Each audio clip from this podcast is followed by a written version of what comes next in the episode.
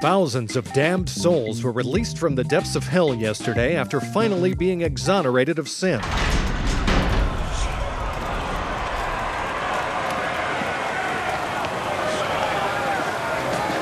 That was the sound of the gates of the abyss opening and those individuals ascending to a better place. From the Onion and Onion Public Radio, this is The Topical. I'm Leslie Price. And if you've never heard the news before, don't worry. I'll be here to guide you through the experience.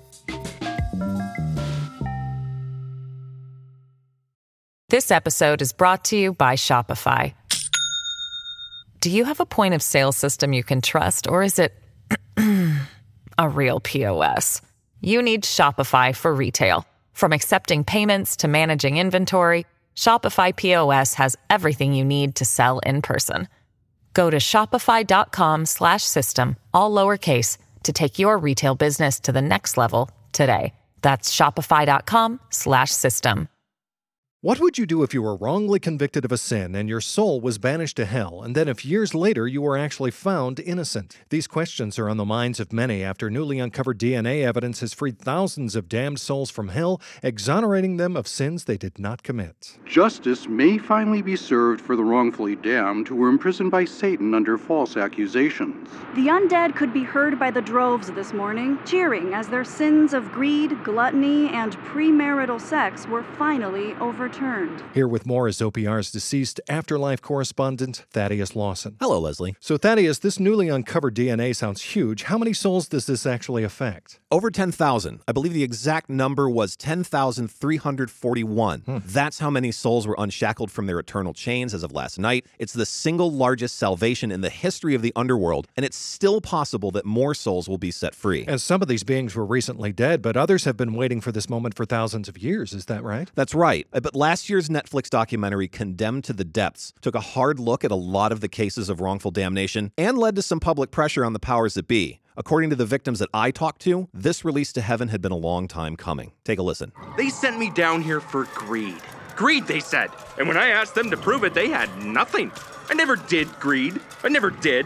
I've been waiting over 8,000 years for this moment. Heartbreaking, Thaddeus. And yet, this brings up the topic of reasonable doubt. Was there enough evidence for damnations in many of these cases to occur in the first place, mm-hmm. especially in sins that are easily traceable, like skipping Sunday Mass? Mm. Sadly, Leslie, we have an intrinsically biased Judgment Day process, and for a long time, nobody was doing anything about it. Uh. St. Peter, who has stood at the gates of heaven for over a millennia, has been rumored to have implicit bias towards Catholics and towards white angels from a high income background. Okay, but let's back up for a second. Isn't God all seeing? I'm sure a lot of the people listening are surprised to hear that the judgment system isn't infallible. Well, it, God is all seeing, but just because he sees all doesn't mean he remembers it as clearly as he should. When asked to pick damned souls from a lineup, God has confused minorities 90% of the time. Also, some sources are saying that our Lord and Savior has blocked many newly exonerated souls from entering heaven, claiming that his being all knowing makes him incapable of mistake. Wow, so then do we know who did commit all these mortal sins? Well, Leslie, that's the scary part. We simply don't know. Until that DNA gets processed, many of these deceased individuals will remain at large throughout the afterlife, free to commit perjury, tell lies, and enjoy incest whenever they please. It's possible some of them are even still alive on Earth. Thank you so much, Thaddeus. If you have any details regarding a sinner or you feel you've been falsely accused of a sin and would like to seek restitution from the Lord, you should pray to the higher powers for absolution or contact Heaven's chapter of the Innocence Project. Uh, Leslie?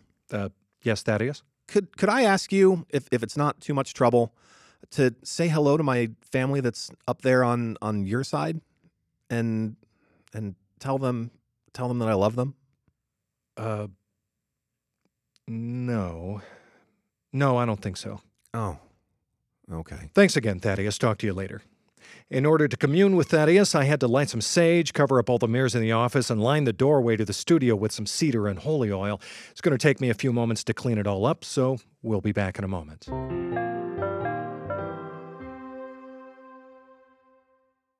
This episode is brought to you by Shopify. Do you have a point of sale system you can trust, or is it a real POS? You need Shopify for retail. From accepting payments to managing inventory, Shopify POS has everything you need to sell in person.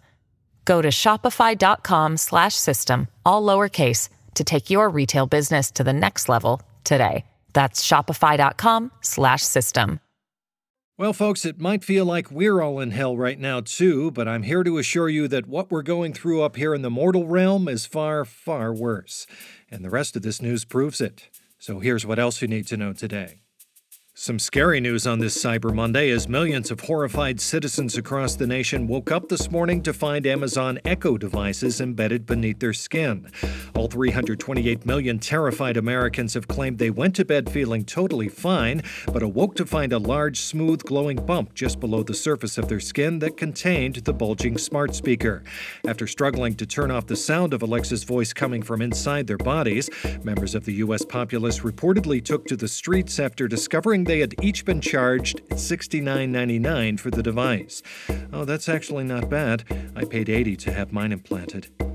And as COVID cases continue to rise, more hospitals are urging patients who are experiencing symptoms to just throw themselves on top of the body pile in the emergency room until a hospital bed frees up. Many hospitals, however, are warning that even their body piles are filling up quickly, and in extreme instances of overcrowding, you may be sent directly to the morgue.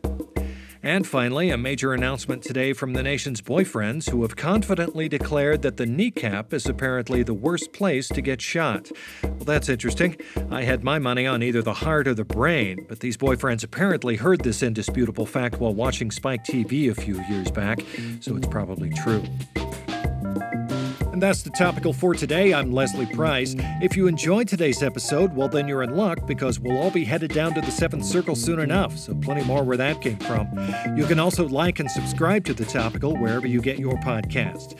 And tomorrow on the topical, we'll sit down with an awfully pretentious third grader who insists on only reading children's books that have won the Newbery Medal. And I, for one, can't wait to hear what the smug little prick has to say about them. You won't want to miss it. We'll see you next time.